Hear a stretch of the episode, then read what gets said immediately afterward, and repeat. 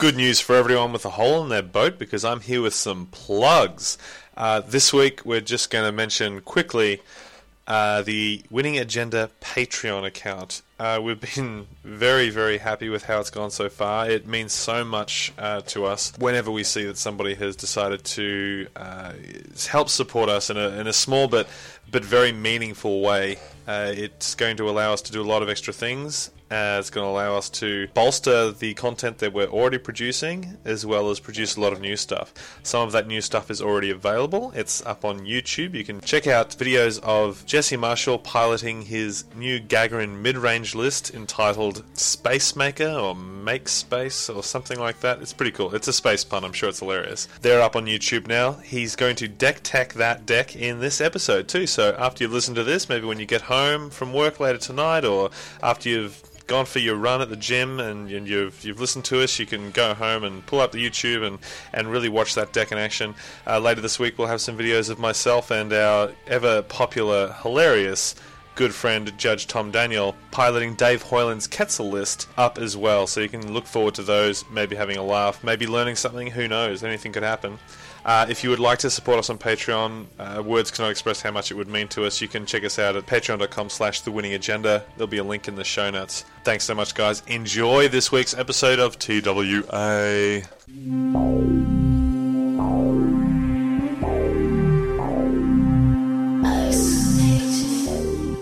Good evening, and welcome to episode 53 of The Winning Agenda.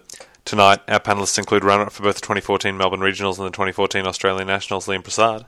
Hey there, welcome back. 2014 Australian National Champion and 2014 World's Top 16 competitor Jesse Marshall. Hello, and uh, man with a broken foot as well. Yeah, unfortunately. Oh, yes, he has a broken foot, unfortunately. Uh, 2015 Regional Top 8 competitor Hollis Eacho. Uh, howdy. Howdy. And I'm Brian Holland, your host.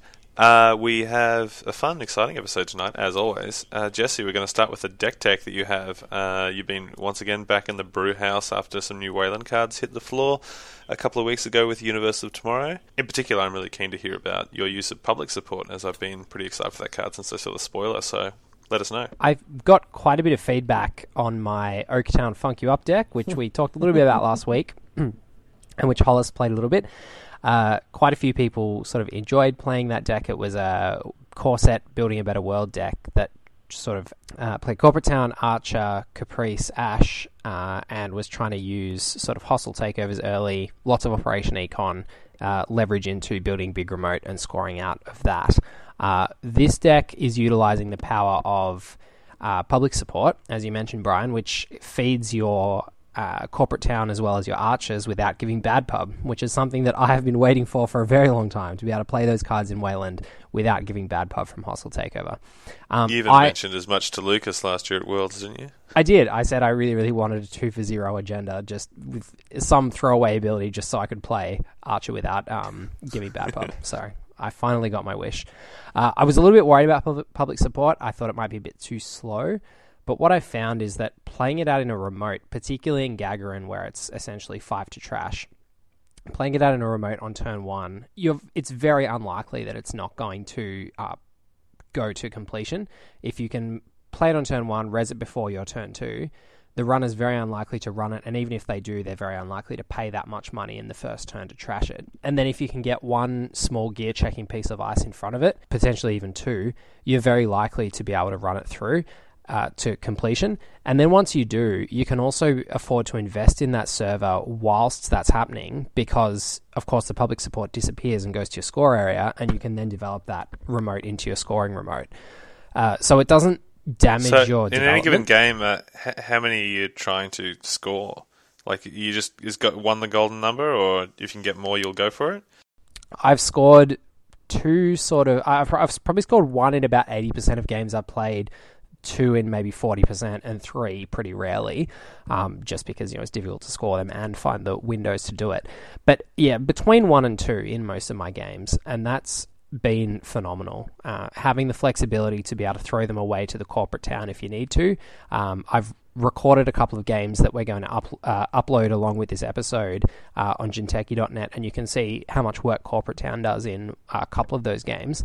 But also with Archer, um, being able to turn on your archers and, as I said, as you're sort of developing that remote in front of the public support, then being able to just sort of tack an archer onto the front of it once the public support scored and create a really taxing server for your agendas is f- really fantastic. What are you noticing? Like when when you're installing the card, what's the runner's general reaction to, to trying to go after it? Are, are, they hyper aggressive when they when they see it res, or do they just kind of let it go and assume that it's really not that big of a deal? I think generally people know that it's an essential part of the deck, uh, so people usually try and go after it. Uh, but they only really have two of their turns to do so, because uh, it's going to go down to two counters as soon as you res it, basically. Uh, then they have a turn, then it goes down to one counter, they have a turn, then it's scored. So out of those two turns, if you can be pressuring them in other ways whilst it's ticking down, then it's unlikely that they're going to be able to successfully run and trash it. Obviously, imp is a big deal, um, and that makes it a lot more difficult. Uh, but usually, if they do try and run it without an imp, it'll be on that last turn, so you can sort of prepare for that and put that second dice in front of it when it's on uh, one counter. And uh, what kind of and Jesse, what kind of ice have you been uh, using to to put in front of it that early as in turn two? I just know in my experience, getting uh, ice up on R and D HQ and a remote by turn two, especially after you invested two in the public support, uh, is going to be really difficult. And I know Weyland has Meru Mati now, but uh, what kind what kind of ice are you playing to make that happen? All small ice. I'm playing two ice wall, a Meru Mati uh, two Quandaries, two Enigmas, uh, three Caduceus, and two Tour Guide. And Caduceus, particularly with a lot of zero link runners going around at the moment, uh, is very often zero to res because zero link runners have a really hard time in the first few turns fighting that trace three that gives you three credits.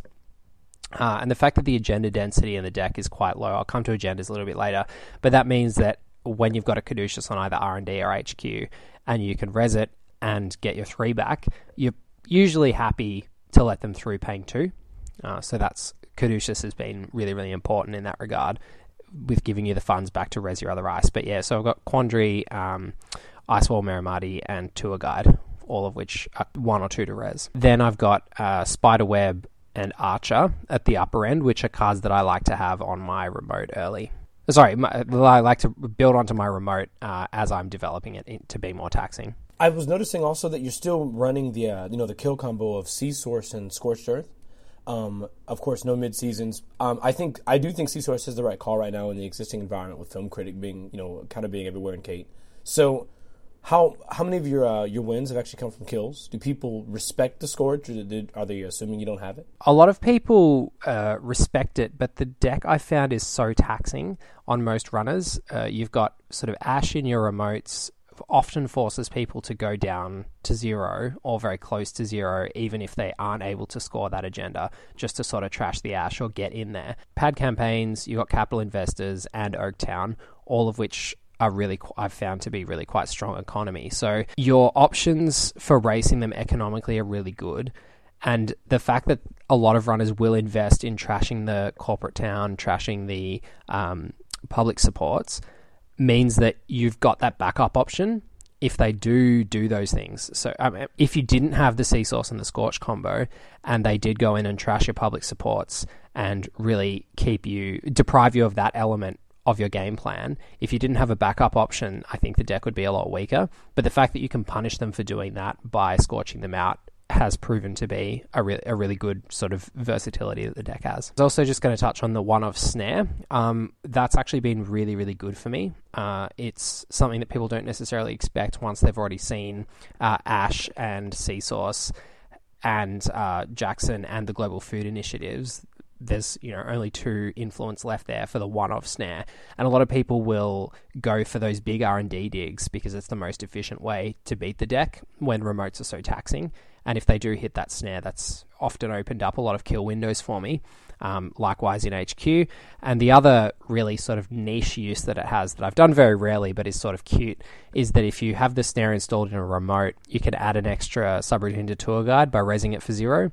Um, and that subroutine is quite difficult for them to remove from the tour guide in that they have to run and trash the snare and cop it to the face. So that's sort of been relevant for me a couple of times. And what's your agenda suite looking like now? Have you changed it up much? Yeah, so I've got um, two global food initiative, which has been an absolute revelation. Uh, I really, really love this card. It means that you you can score three agendas and win, and they still have to score four, which is massive. And when you've also got public supports in there that can get you that can replace an agenda, essentially, you can win by scoring two agendas, which is so different to the way the game's been played for Corpse before, particularly for Weyland.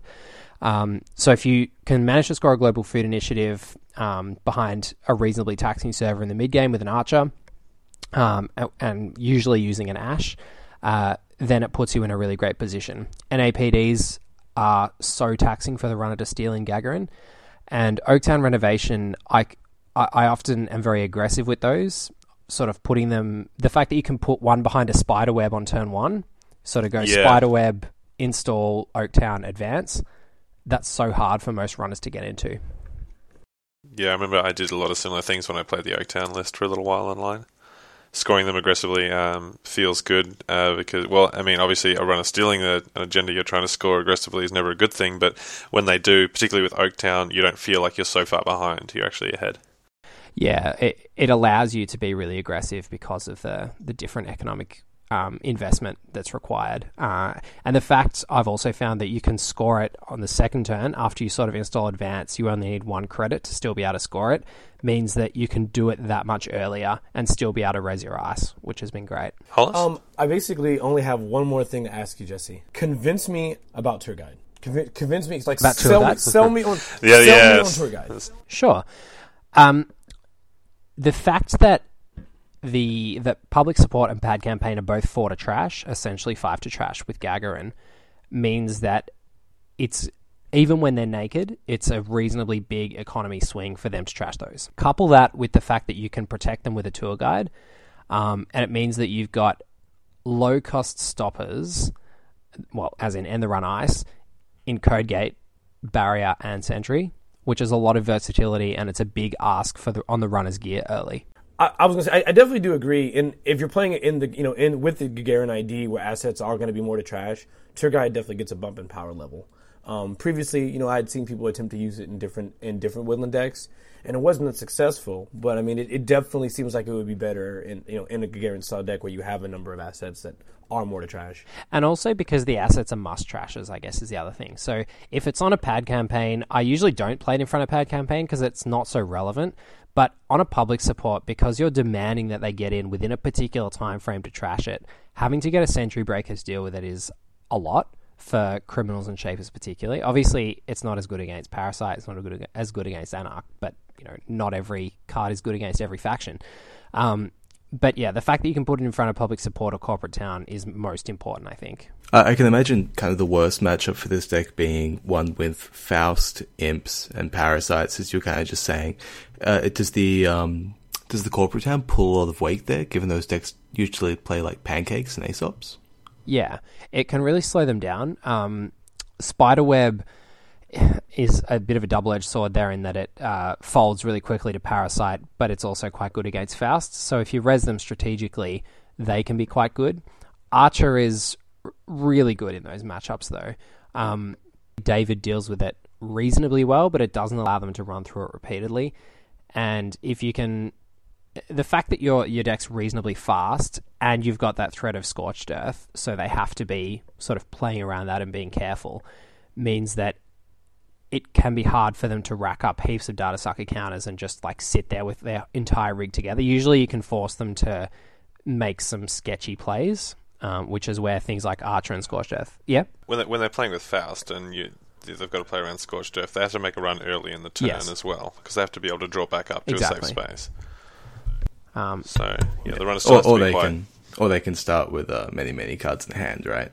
If they have like wild cakes going on. Sure, you can start with seven cards, but if you're getting through like as Jesse was saying, like an Archer and a Spiderweb with a Faust, like that's still a shit ton of cards to get. Yeah, it's not exactly good for good, them. Yeah. no. So yeah, there there are ways that you can deal Uh, with those decks, but they are definitely the worst matchups. Excellent. Uh, we look forward to hearing more about it, and those videos should be up now. Uh, at the time of this uh, episode going live, they will be on our website and on our YouTube channel. Hollis, Hey man, what's up? Hey, buddy. Uh, what have you got to talk to us about today? Um, well, I'm so excited. really, You've got to sell us on something. I'm pretty Oh sure you asked yeah, Jesse to I'm- sell you on I'm- tour guide. You got to it's gonna us be a hard sell. Um, so I've talked about it before. I talked about it in the last episode, I, th- I believe, and um, I've been working slash twerking with a new Uh. Indian, not a new Indian, but an Indian fast advance decks uh, that you've seen before. Um, Team Turtles, Team Ninja Turtles, uh, Team Back Turtles, whatever people are calling it now. I don't know. Um, the deck is a fast advance deck that basically utilizes team sponsorship, turtlebacks, uh, as well as like a some Mass City Con like pad campaign. Um, obviously, um, Sansan City grids for fast advance capabilities, and pretty much what you're doing is you score an agenda, you uh, pull back other assets and upgrades that your opponent has already trashed, and this basically enhances, or I guess allows you to keep fast advancing agendas without um, much hindering you. Even even Clot, because when you score the uh, an agenda, you can bring back Cyberdex Virus Suite onto one of your centrals, and so you can just instantly purge again when you score your next agenda, assuming they don't run and trash it. Uh, that is what I've been working with, and uh, the deck has been man, it's a thing now. I, I'm happy that it's a thing. I can't take credit for it, but it's a really good thing. So this is the. It's a very similar list to the one you played at the SMC, yeah, right? pretty similar. Pretty darn similar. Yeah. So what are some of the major major changes that have happened and why have you implemented them? Um, I think the three major changes are, you know, one, I removed Architect, or sorry, excuse me, I removed Archer and replaced all Archers in the deck now with Architect. Um, the primary issue I was finding is that I maybe resed Archer out of one every ten games. Also, I guess I would I would preface this by saying that the uh, the decks I'm, I'm playing against are a lot of Kate decks that run Sharpshooter, because that because it is so yes. you know because that deck is so good. So um, I found myself rarely ever resing it because they would just install the sharpshooter from hand, then they would just recur the clone chips, and there's there's a good aspect to that because it prevents them from clone chipping uh, clot, which is fine. But uh, I also found myself in, in really bad scenarios where I would be at five points. I could see the the the you know the winning the winning agenda that I'm about to score like right there. And then I look at this archer and I'm going, well, if I res this archer, I'm at four now and I can't win the game. So I slow my deck down by losing agendas. Um, yeah. That was always the issue with playing uh, Archer and an aggressive deck. Yeah, suppose. so I mean, it's it's gone now, and now they're just all architect, and I think architect is fine. It's a good piece of ice. yeah, Architect feels Yeah. good. Um, the other the other big change is I added in a blacklist. Um, blacklist is just really good against those matchups that are like siphon spam. I can try to slow down um, them recurring so many account siphons. Also helps against uh, noise and Kate matchups. And the last big change uh, that I uh, don't think I have to explain to anybody uh, is that I have to uh, I had to cut hedge fund. I'm kidding. I, I'm kidding about the not having So to talk us it. talk us through that, Hollis. Talk us through cutting hedge fund. Talk us to, definitely to this. Is this is the hard sell, Uh, buddy. I, I I don't mind this straight up. Like this is a decision I've had to make many times as well. I think Ollis is valid in doing it. But he, oh, he can, al- he's not he can I'm also saying he to he can also explain himself. God damn it. Sure, sure. Okay, so th- th- um, initially I had three hedge funds, and uh, there's nothing wrong uh, with having three hedge fund at all. It's a card's amazing, and I would like to preface this. It is very likely that after this conversation, I'll go back to the drawing board and take another look at it, gentlemen. Uh, but the, the I was running into two big issues while I was playing this deck. So um, not big issues, but they were they were interesting to me. One, when the deck is working, I do not need a big boost in credits. And and the reason why I don't need a big boost in credits is because uh, the play with turtlebacks means every time I install a card, I'm gaining money, and in, in most cases, I'm usually gaining just enough money to score the agenda out of hand the next time. So as a result, I don't need you know nine and ten and fifteen or whatever the number is of uh, amount of credits. Um, all I ever really needed was enough credits to score my agendas. Um, ice still has to be res, but the, the bulk of the ice in the deck really isn't that expensive. Um, what little ice there, there are. Uh, the second problem that I found is that after I would score an agenda, uh, part of the ability of NEH means I have to now draw up and discard a card. Well, this put me in a really interesting dilemma. When my hand has an agenda or two, agenda, agenda or two in it, um, and ice in it, and a CVS or something like that in it, the immediate card I would trash, looking at a, uh, with the remaining ice being things like another architect or being um, a pop up or a special offer, or, you know, whatever in between, the the Operation Econ was the card that got trashed. Because I, I would look at my I would look at the economy on my board and go, well, I'm at I'm at three, I'm at five, I'm at one, and all I really need is the two credits to score this next agenda or the credits to fast, you know, to Reza Sansan or to um, uh, Labor this agenda out, and I don't need you know a ton of credits to do this because as I just install my pads, I'm gaining money from turtlebacks and so on and so forth. So when I realized I kept trashing my hedge funds or sweeps weeks, I said, okay, well, that's kind of an issue. That's a what I call a good problem. And then the last thing that happened is that I realized that siphon spam was a more common thing, and it was definitely something that I was weak against. So I said, how can I keep myself scoring? Let's say I get an Astra out, and then they started siphon spamming me. Um, I can't hedge fund. But what I can do is, and that's the new inclusion, is I can use Shipment from Sansan. So instead of me having to You weren't you weren't playing shipments from no. Sansan? Previously, what I was doing was I, I just ran sweeps weeks and I was running hedge fund, and I wasn't running shipment from Sansan. Okay. So now what I do is, is I, I the deck is switched from worrying about having this um, econ that's a bit more bursty for the sake of raising ice, and then having an econ that supports itself even if I'm at you know zero or low credits to score agendas. I I can tell very the difference that this has made. Actually, believe it or not, is is is actually not big. Um, as far as like that econ engine, I, I don't really miss the hedge fund. The shipment from Sansan has been really the best change, I think, uh, out of everything. I think But it's, uh, it's. I mean, we've been big advocates for shipment from Sansan for a long time. So, uh, was there a period where these decks stopped? Just fill me in here, guys. Is there a period where these Near-Earth Hub fast advance decks stopped? I certainly didn't stop Or playing is it. this I Just think- this iteration. Did, did you? Yeah. yeah, no, it's so good, right? Did you Like- stop playing it? A, a lot of the lists I've seen on a. Netrunner DB and things like that, I have had to take down and spread out and, and fit them in. Yeah. So a lot of them have been missing the shipment from Sansan. Uh, But I agree So with you're- Hollis. Like you're it, it listening- is more powerful than hedge fund by far. Like the fact is, rather than costing clicks, it compresses them. versatile. Yeah, it's less versatile. Yeah. obviously Well, less it'll- versatile, right? And as I was saying to Hollis before the show started, like the one thing you might miss the hedge funds for is for those early turns, right? When you want that burst economy, so you're able to res all that asset, so you can sort of rest on that economy for the rest of the game. So if you think Sure. that trade up is worth it, but uh, obviously if the deck wasn't already playing shipments, yeah, well, you might sell me just yeah, I mean that. the, the fact You the fact that room for them. you uh, uh, you can play poor against Siphon, and that's a fine strategy. But at some point, you need to get up to a decent number of credits to Biotic Labor or Res Sansan. So, Hollis, you're saying you can do that through Turtlebacks? Yeah. uh, that that's fine. Um, but hedge fund definitely plays a role. Operation economy definitely plays a role in doing that because you do need to have credits at some point in the game to be able to fast advance.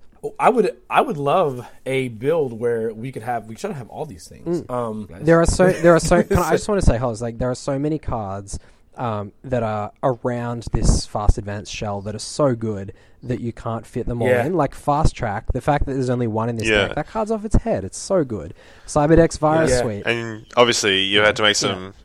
You've obviously had to make some uh, uh, omissions because of Turtlebacks and team Yeah. sponsorship. You're also only playing one biotic labor, right? Yep. So Oh, that, that's Yeah. what it was. I'm sorry. Uh, th- uh, that was a question I, I wanted to answer. It was so you asked, you know, of course, have you know, have we been dropping, or has anyone else been dropping uh, shipment from Sansan? What I had been doing before, and I'll say this is before, um, right around uh, before RP really became a giant like deck archetype um, that people really noticed. So I really right before Worlds um, of last year, maybe a little bit afterward. Uh, I was not using Shipment from Sansan as as often. Um, or sorry, I was using it more often, excuse me, because siphons were more common. Um, Andy was a really, really popular deck. So I kept Shipment from Sansan so that if Andy tried to leverage account siphons or siphon spam against me, I still had a way to score out from that siphon spam. Uh, that was, you know, that was a year ago. With the rise of RP before Film Critic, RP became, I thought, it looked like RP became the deck to beat as opposed to NEH becoming the deck to beat because at that point we had Clot, but we didn't have we had Clot, which was an answer to Fast Advance. We didn't quite have CVS yet, um, or we only had it for a limited time, and then you know we didn't have Film Critic yet. So RP was a really great archetype, and Andy was less powerful unless it was a stealth version of it against RP. So what happened is that over time, I actually ended up uh, as Andy started getting played less. I also dropped my um, Shipment from Sansan's because they were less useful. As Film Critic got, And when Film Critic got, got added back to the game, of course, this means that now you know Andy can be aggressive. They can score feature if they want to splash that in because it's only one influence. They can they can score those um, those future perfects. They can get NAPDs um, without you know too much of a hassle. And they can and Andy can actually do this all with single accesses now because she is so economy efficient that way. And um, Siphon is now a more real thing. Um, so as a result, Yeah, it yeah. is. As, as a result, I pretty much had to come down and say, well, Shipment from Sansan now is definitely a better card here. And that's a Um, that's an interesting point, Hollis, because it shows how much film critics really shaken up the meta without necessarily having to be in every deck. It just makes taking Yeah. an RP deck so much more risky. It makes taking a, a mid-season replacements bla- base deck so much more risky because you could run up against this card that completely hoses you. Oh yeah, most definitely. I've got another question for you, Hollis. I was uh, sitting down uh, with a friend of ours, Connor, uh, who was playing uh, a list very similar to this list. I don't want to say it was the exact same list, but uh, he was playing against uh, Crushed Guava. Is uh, his his username? Uh, he wrote an article for us. Uh, Crushed Guava, uh, big shout out. He tunes in every week. He always gives us some great whoop. feedback. Um, and he was asking me uh, what I thought of Little Engine, and Crushed Guava hates Little Oh, Engine. what? Uh, in terms of playing it himself, like he loves to see it if he's the runner because he's like, "Sweet, I'm going to gain some credits in a second. It's going to be sweet." How have you found it? Um, I, I like it. Um, but that's that's where I sit with it. Yeah, I, I like it. But so the biggest advantage of that card is that versus decks that are trying to do like eater combos, eater siphon combos, um, you can take Little Engine and you can throw it in front of a blacklist or throw it in front of a server early. And what makes Little Engine great is not that you know they is not that it you know costs so much to break overall. Because I mean, if, if you really look at the math there versus a Gordian, they're technically only ever really losing two credits when it's all said and done. But what what makes it good is you need an initial amount of credits to get past it.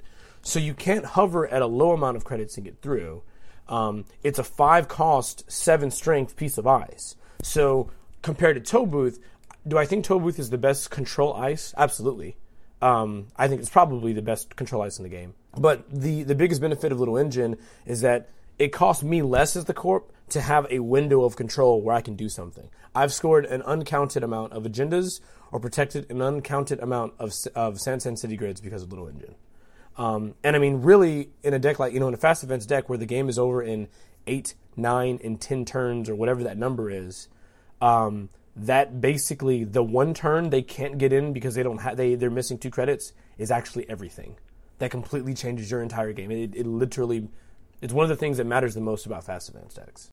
Just when NAPD contracts came out, the fact that the runner just needed to have four more credits lying around opened up scoring windows so much. And I, I, I think that the Little Engine does a very similar thing there, simply by asking them to have significantly more credits than they'll normally need to have. They do get them back, obviously, and the same goes with NAPD contracts. They still score the agenda, but the fact that they needed that much more to lie around uh, just opened I mean, up that scoring it- window, and that's what it's about. It's a I little bit right. worse than NAPD because with NAPD, the, Oh, the credits disappear permanently. They get a different resource, but they never get the credits again. Whereas with Little Engine, they get it back. No, and NAPD has uh, obviously downsides for the player as well.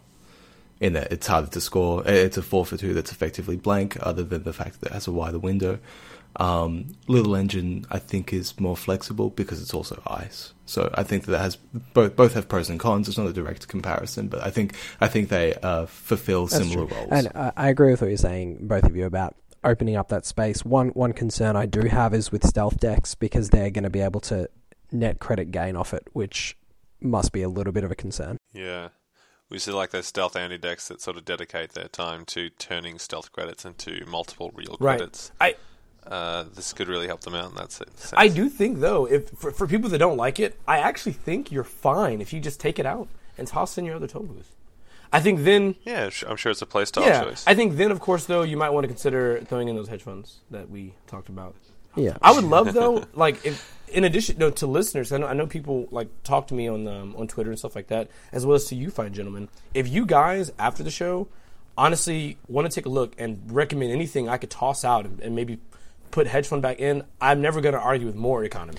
No, so I, I- would love to hear. I, I think Yeah. the the choices you made, as I said earlier, Hollis, like there's so many cards that could be in the deck. Hedge fund is one of them. More fast track is another. The third shipment from Sansan is another. More ice, you know, like there, there's so many Yeah. choices you have to make, and it's going to take a lot of fiddling before everybody finds a version of this deck that they're really happy with. I think the innovation in this is the three team sponsorship and three turtlebacks. That's what makes this deck different. Yeah. and that's what's really interesting about it. Well, one, one other thing that I've only just noticed, I'm sort of just looking through the um, the list here. Uh, I don't think you talked about it earlier, Hollis, but just quickly before we wrap up, uh, Global Food Initiative. How's that been for you? So the interesting about that card is that it's very combo-y, but the biggest thing that I, I love that it does is it keeps my agenda density at 11 as opposed to um, 12. I before I was running a lot of one pointers, and no, I still like having a lot of one pointers, which are the three breaking news, and now in the new list would would be like one uh, uh, 15 minutes. Yeah, like I, even though I like those, um, and I can score them right out of hand, now Archer's gone. So, you know, the need for all those two ones that, uh, you know, allow me to use Archer isn't there anymore. So now what I care more about is the agenda density a little bit, and really, I want to try to get more deck slots back. There's very few ice in the deck, um, and I think you have to have a minimal of like 12, 13, 14. Um, it's so it's so few. So I mean, if I, if I could, I would love to even maybe throw in another one. I mean, like maybe remove an NAPD, remove one um, breaking news, and then if I can fit in another global food and bring my agenda density down to ten, and that way it's just um, three Astro, three Beale, two breaking news, two global food. The biggest advantage of global food is that even though it's combo-y, when you start doing the when you start having the Sansan uh, and Astro like reses, especially when sponsorship is working, three points in a fast event as a fast events option is kind of doable. It's combo-y, but even if it doesn't work, the runner's only getting two points. They're not getting the full three, and I feel like that's an advantage I'm I'm willing to leverage a little bit for the sake of trying to score the agenda or score the I think with uh, I think with shipment from Sansan here and Little Engine as well, Hollis, you could actually get that five three off the table relatively early, just by um, you would have to go quite low on credits to do it, but you've got the shipment from Sansan and just as we were talking about with Little Engine, the fact that it buys a, a large scoring window for a relatively low cost means you could do it very early. Like I don't see scoring a five for three being outside of the question here, especially especially if you can push the runner to spend their resources on things like clot. yeah yeah In, So, install. I mean, if there's if they're breaking an SMC or a clone chip for clot, that's a breaker that they don't have, or that's money that they're not going to be spending to break that that uh that um engine. I, I would say, by the way, um, pro tip to anyone listening: if you have a if you have a global food, um, try this out and watch the frustration when you game your opponent. Uh, play a piece of ice, like Liam said. Um, install the agenda behind the or wait a turn. Install the agenda behind the ice and go advance, advance, and then ask them, "Do you have any reaction?" And then pass, and then they'll then just wait when they realize, wait a minute, there's no way I can. Okay, I see what happened here. I, I went. I spent the money for clot. I didn't have to. It was unnecessary because this is not what I thought it was. It's pretty pretty No, solid. that's play. good. Pass priority. Always Yes. pass priority. Is there a reason that you would play the third breaking news over the 15 minutes? Noise. That's the only reason. Um, against noise matchups, and uh, this actually this pro tip. I love pro tips. This this came from Zach Cavis. Um, n- yeah. Yeah, pretty much. No, Zach. Zach finds that one of the hardest matchups is, is, is noise, of course, like most people, um, because a, a great noise start is really hard to beat. And so, one thing that he said he he enjoyed doing is early game he could take like a wraparound, toss it on this in remote, and put a breaking news behind it. Turn one.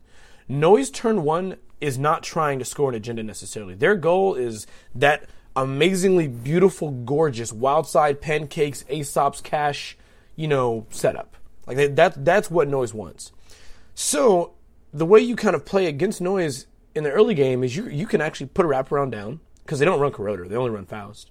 Um, you can put a wraparound down, put the uh, breaking news behind it, and then on your next turn, after they've installed their Wyldside, go advance, advance, score breaking news, trash Wyldside.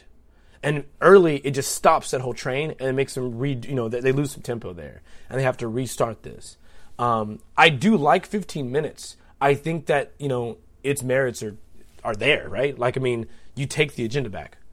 It's, it's amazing. Um, but it's really the breaking news is just really for the matchup versus uh, noise because Kate's not really using many um, resources, if any, and Andy Andy's using a lot of them, but I think most of them aren't most of them aren't worth trashing a lot of the time. Um, Andy's not going to leave her stuff really open. I mean, the, the, Andy's going to run three security testing.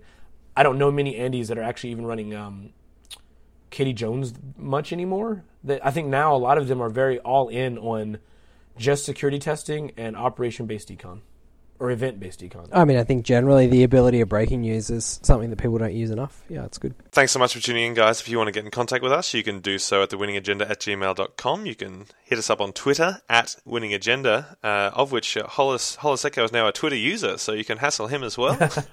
you can check us out on Facebook. Our like page is The Winning Agenda. We'll be back next Monday, guys, as usual. And uh, thanks so much for tuning in. We'll see you next week. Bye. Bye. Thanks, guys. Thanks for listening. Have a great night.